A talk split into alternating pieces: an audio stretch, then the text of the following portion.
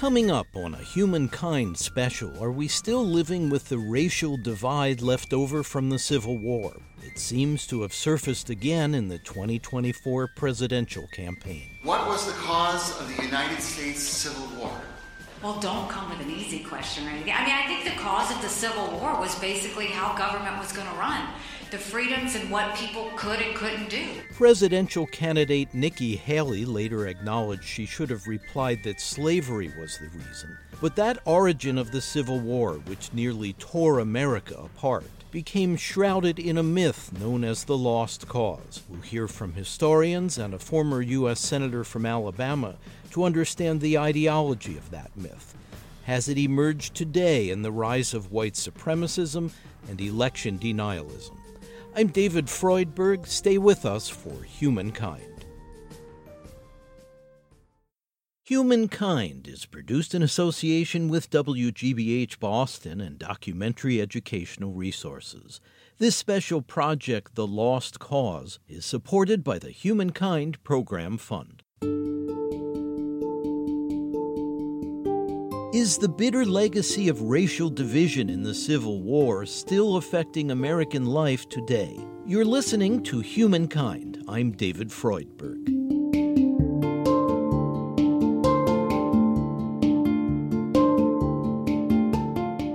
Back in 1867, right after the Civil War, a newspaper journalist in Richmond, Virginia named Edward Pollard published a hugely influential book, although today most people have probably never heard of it. Pollard, who wore a very long dark beard, titled his volume The Lost Cause.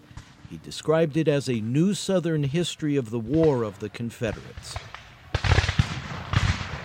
In The Lost Cause, Edward Pollard proclaimed white supremacy and justified the subordination of African Americans and he predicted that the Southern Rebellion, which was decisively defeated on the battlefield by the U.S. Army, would rise again.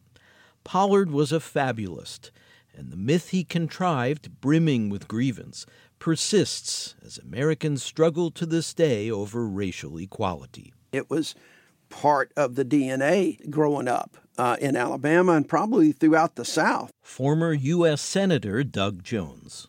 You know, the lost cause was everywhere. You saw it in souvenirs, you saw it in t shirts, you saw it just wherever, uh, roadside stands, and you studied. I mean, you saw the Civil War and you studied that, and, and um, there was a pride uh, that was associated with it at, during that time.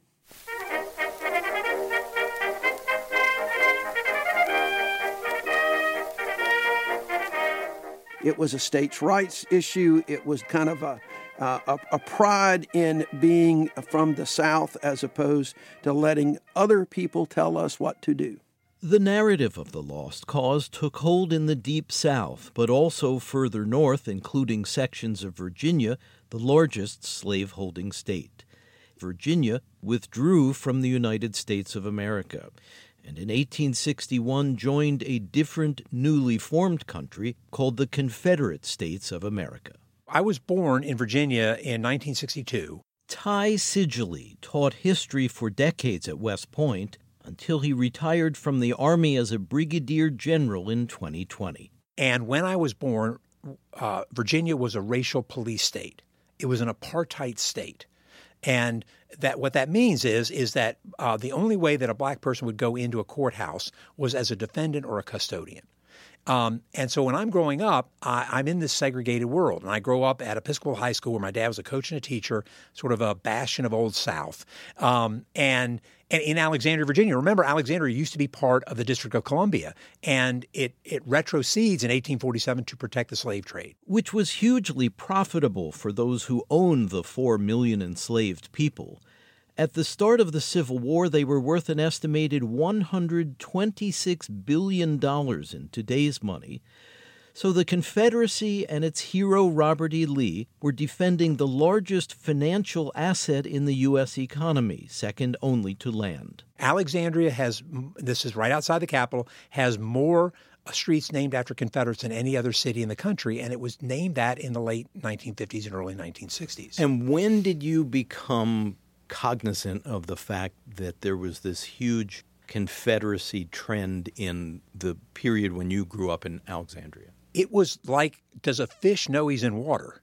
I mean, everything around me was was was was was uh, a part of that. There were signs, there were statues. I thought it was good. My first book was Meet Robert E. Lee. Uh, so everything around me said that they were the heroes, underdogs, but heroes. So it wouldn't have mattered to me that there's Lee this or there's Jackson this. So I, I, I wouldn't have noticed because it was so much a part of my culture.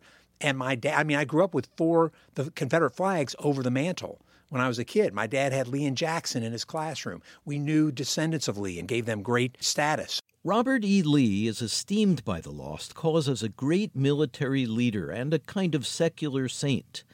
But Lee's family did own hundreds of enslaved people. He punished them if they attempted to escape, and even broke up families when selling them off to pay debts. And of course, he was a general and eventually the commander in chief of the Confederacy.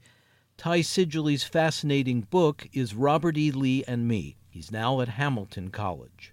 When I was at sixth grade, I was bused across town from the white elementary school, which was named Douglas MacArthur, to the segregated all black school. And what was the name of the segregated all black school? Robert E. Lee Elementary School. That's pretty ironic. It's, it's not ironic, it's on purpose. It's on purpose because it is there to show, to protest against integration, and to show black people that white people still have the power, have political power. It's a thumb in the in the eye. It's not. There's no irony at all. It is on purpose for for pernicious purpose. How did you undergo your metamorphosis to a different understanding of the cultural norms where you had grown up? Well, I, I, the first thing was I came in the army. I've been in the Army for 36 years, and I took that oath, um, the oath of office, and that started to mean more to me. It's the same oath that all members of the military take and that we hear when a new administration is sworn into office. I, Michael Richard Pence, do solemnly swear that I will support and defend the Constitution of the United States. That I will support and defend the Constitution of the United States against all enemies, foreign and domestic. Against all enemies. Uh, and then I found out it was written in 1862. It's an anti uh, Confederate oath meant to um, protect America against traitors, foreign and domestic. Foreign and domestic. That's exactly right. Foreign and domestic. And and the you know the Confederates were domestic enemies. They were insurrectionists. So my army, I start to change. I, I have black bosses in the army. I have black soldiers in the army. So the idea of being in the army changed me from wanting to be a Southern gentleman, which is what I grew up wanting to be, to wanting to be the best soldier I could.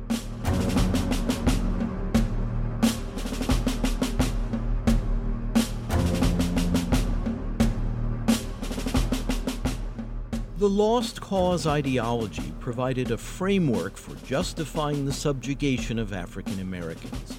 To protect that system, Confederate militia forces began seizing U.S. naval forts and other property throughout the South. It marked the start of the Civil War in April 1861. Historian Hilary Green at Davidson College in North Carolina has studied the worldview espoused by the Confederate States of America. That the Confederate cause was just, they were right to fight for their nation grounded in slavery, that the antebellum period was not that bad. In fact, enslaved people were rightfully the racial inferiors of white Americans. And that, too, on the battlefield, they had the greatest generals, they had um, the greatest cavalry, but they lost in terms of material. The industrial North had more men, more people, and also more industrialization. Since you left, time has been measured out in bitter chapters. Every house in these mountains touched by tragedy. Nicole Kidman in the Civil War drama Cold Mountain writing to her sweetheart who was then fighting for the Confederacy. Each day, the dread of learning who has fallen, who will not return from this terrible war. And no word from you.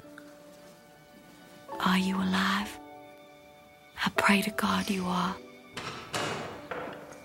This war is lost on the battlefield and is being lost twice over by those who stayed behind.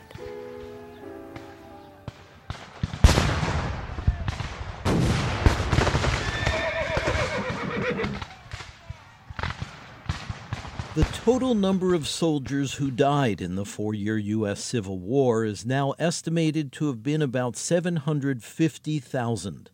At today's population, that would be the equivalent of about 7 million Americans, an unthinkable toll of death and destruction. Sherman, Sheridan, and Grant are going through uh, the, the American South, tearing up everything, particularly that, that plantation owners or as I like to call them, enslaved labor farms, as they are doing. They're tearing all that up. So all this has been destroyed.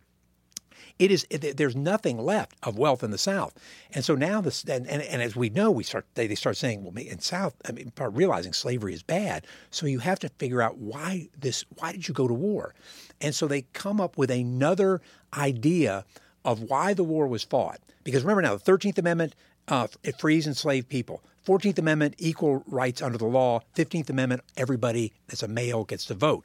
So they didn't get just get they 180 degrees from what they wanted. So they come up with this idea of the lost cause to explain their defeat and to explain why they went to war. And the first thing is um, the, the Civil War wasn't about slavery. But the states that dropped out of the Union were unambiguous that their primary motive was to preserve the institution of slavery shortly after Abraham Lincoln's election to the presidency in 1860, the debate would fracture the United States and erupt into war.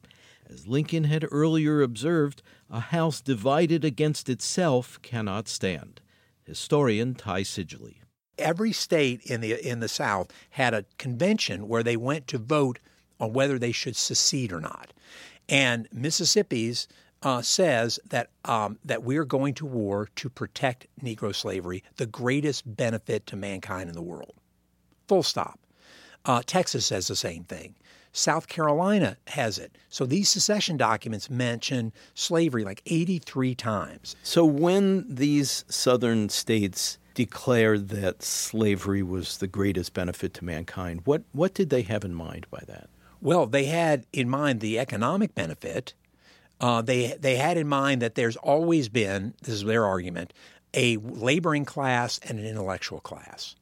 So they are saying that that and they they link this to um, you know different biblical parts, crazy stuff, but that, that that that there is always meant to be a laboring class, and this laboring class is for the benefit of everybody else, and they are not equal. They are not. They're almost like a subspecies of human. That's what it's really saying. It was to serve that cause that Robert E. Lee declined President Lincoln's invitation to lead the federal forces in 1861. Instead, Lee sided with the insurrection attacking the United States. To some, that decision, which would end in failure, amounted to treason against the country where he was born. Former Senator Doug Jones. I don't see at this point how you can regard him as anything other uh, than a traitor. He left the United States military. He led an army uh, that was at war with the United States of America. He led troops uh, that he commanded into battle. That sole purpose was to defeat the United States of America, to kill American troops. How can you not regard that as traitorous? We're examining the impact of defending slavery during the Civil War and its echoes today. You're listening to Humankind. I'm David Freudberg. For more information on this segment, The Lost Cause, and to obtain audio downloads or CDs, please visit humanmedia.org. You can also see an example of Confederate money, which showed enslaved African Americans working in a field right on the bill and you can send us an email, all at humanmedia.org.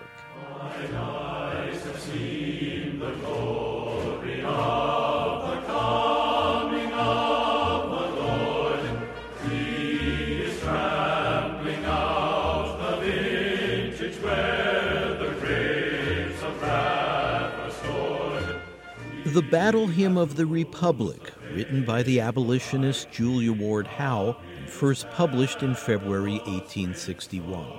She cherished the Union as a bulwark against evil. But that same month, the Confederacy was formed, eventually consisting of 11 states that split off from the U.S. Jefferson Davis of Mississippi became president of the Confederate States.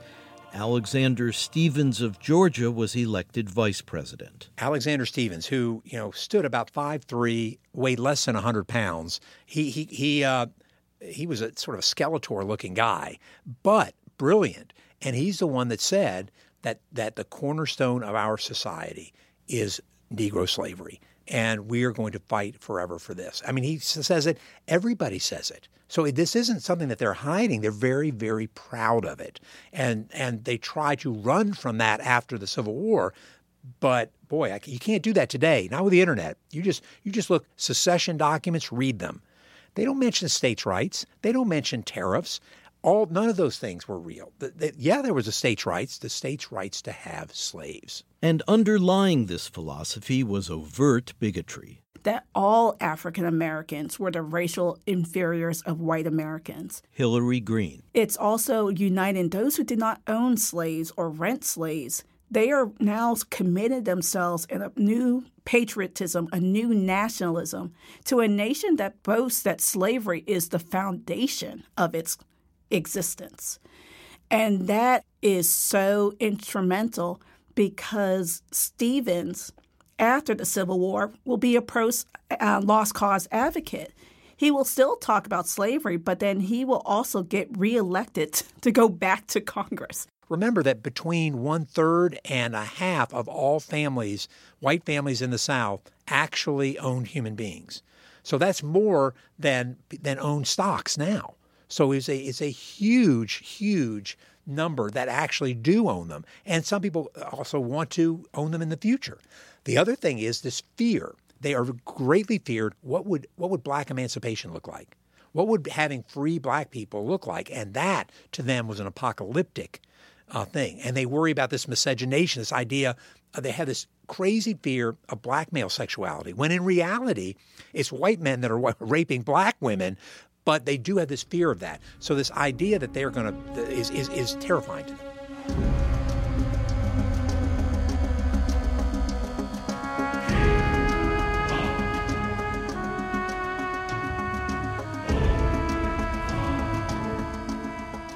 By the mid 1800s, sectional differences between the northern and southern states had grown stark.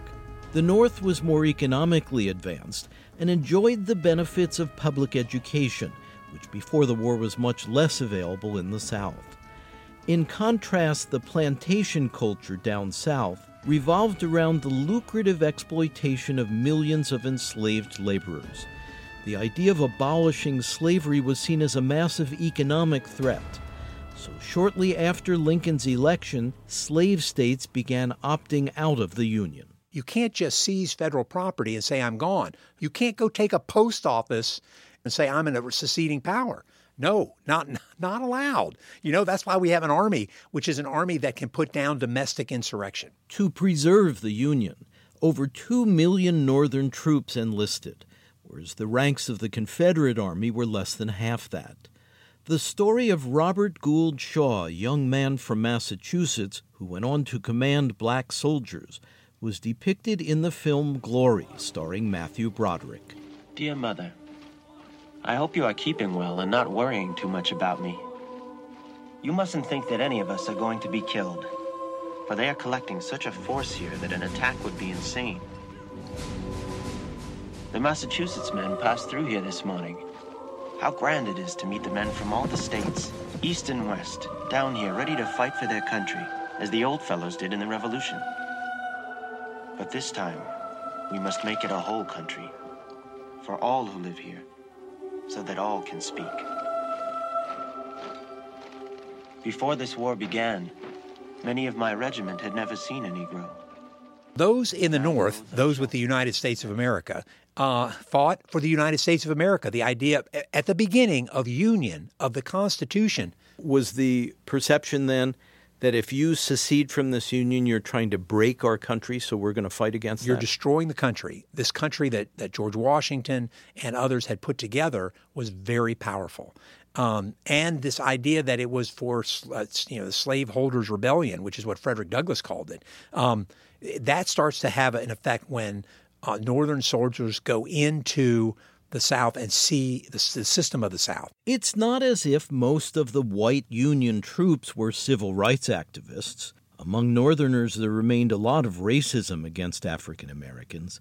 But as the war grinds on and refugees from slavery start coming into the Union camps, American troops increasingly recognize slavery as immoral you see that in the in the election of 1864 when soldiers for the first time vote in huge numbers and they're like I don't know if it's 80% overwhelmingly for Lincoln who has written the Emancipation Proclamation by then because there's no way to keep the union and have slavery. No way to do that. So to destroy slavery is also to save the union. In the end the Confederacy was crushed in bloody battle. For all of his vaunted military stature, the Confederate General in Chief Robert E. Lee fell short. In April 1865, on behalf of the rebellion, Lee surrendered at Appomattox, Virginia.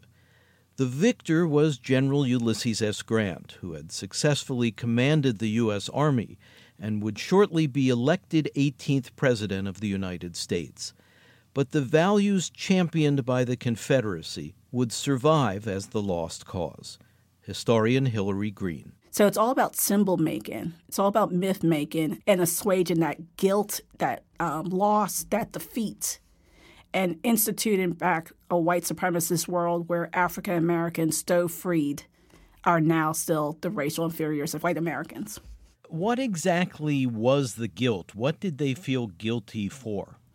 The guilt is that they committed themselves to a nation that lost, and it's a failed nation state. Then you have to apologize and declare your allegiance back to join back the nation that you left, namely the United States mm-hmm. of America. Yes. So you were wrong in what you did. You defied, and um, as some in the North would say, and also federal government, you committed treason against the United States of America. And then you have to come back to that nation.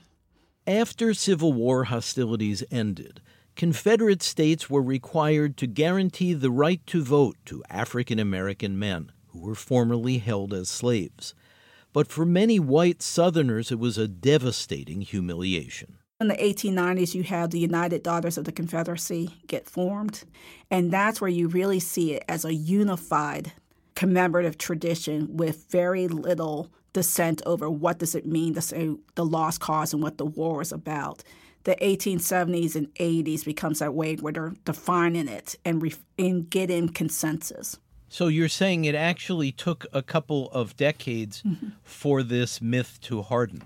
Yes, because you always had your ones early on who were firmly committed. As people started dying off, the next generation are hearing these stories.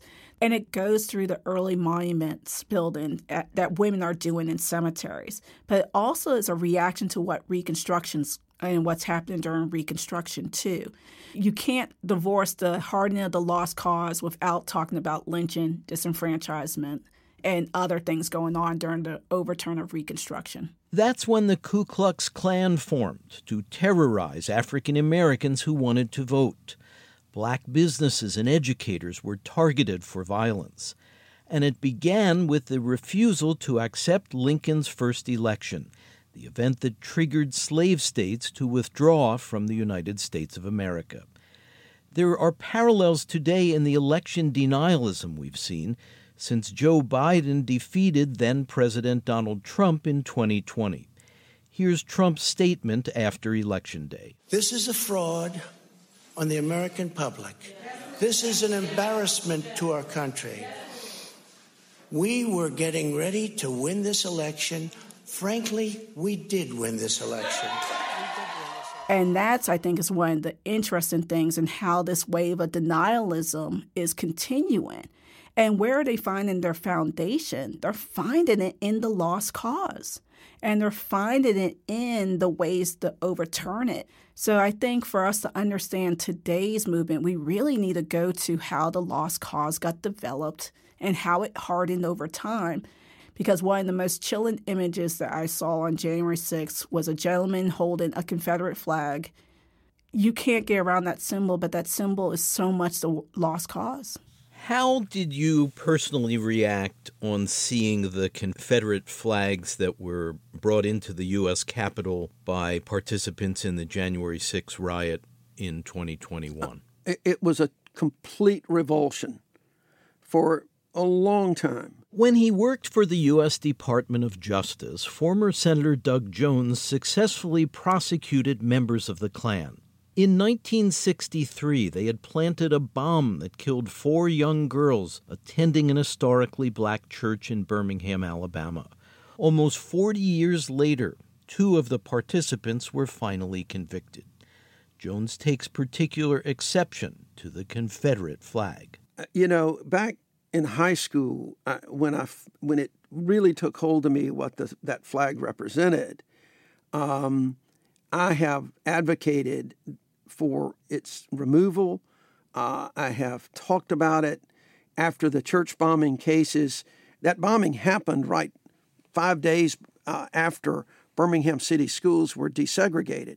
And there were boycotts going on all across the city of Birmingham in 1963. And the, the kids in all of those schools were boycotting and coming out on the grounds, and they were waving Confederate battle flags. Those weren't symbols of history, those were symbols of hate. And to watch what happened on January 6th, I was just completely revulsed uh, at everything that I saw going on, but particularly seeing Confederate battle flags roaming through the halls of the United States Capitol, when in fact it had been just about a month earlier when the statue of Robert E. Lee was removed from the Capitol uh, because of his history. Had Confederate battle flags ever before been paraded through the Capitol? I, I can't think of any time uh, in, in our history since the Civil War where there was some open display of Confederate battle flags at that time. And, and, it, and it wasn't just January 6th. These white nationalists. I mean, this had been building. You had seen it in Charlottesville. In August 2017, white supremacists gathered for a rally called Unite the Right, held in Charlottesville, Virginia. A supporter deliberately drove his car into a crowd protesting the rally, killing a young woman and injuring 35. Confederate and Nazi flags were openly displayed.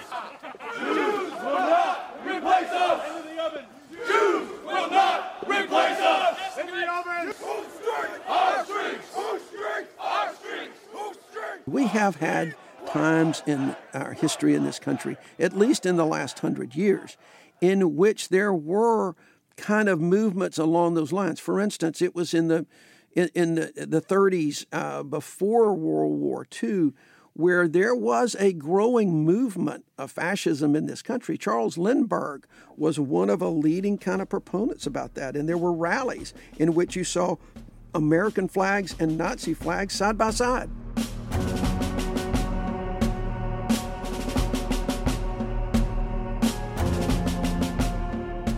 Coming up, we consider how some of these historical forces endure in American life and culture when the lost cause continues on humankind in a moment. The executive producer is David Freudberg. Please subscribe to our free weekly podcast. The title is Humankind on Public Radio. You can find it at Apple Podcasts, Spotify, and all major podcast services, as well as through our website.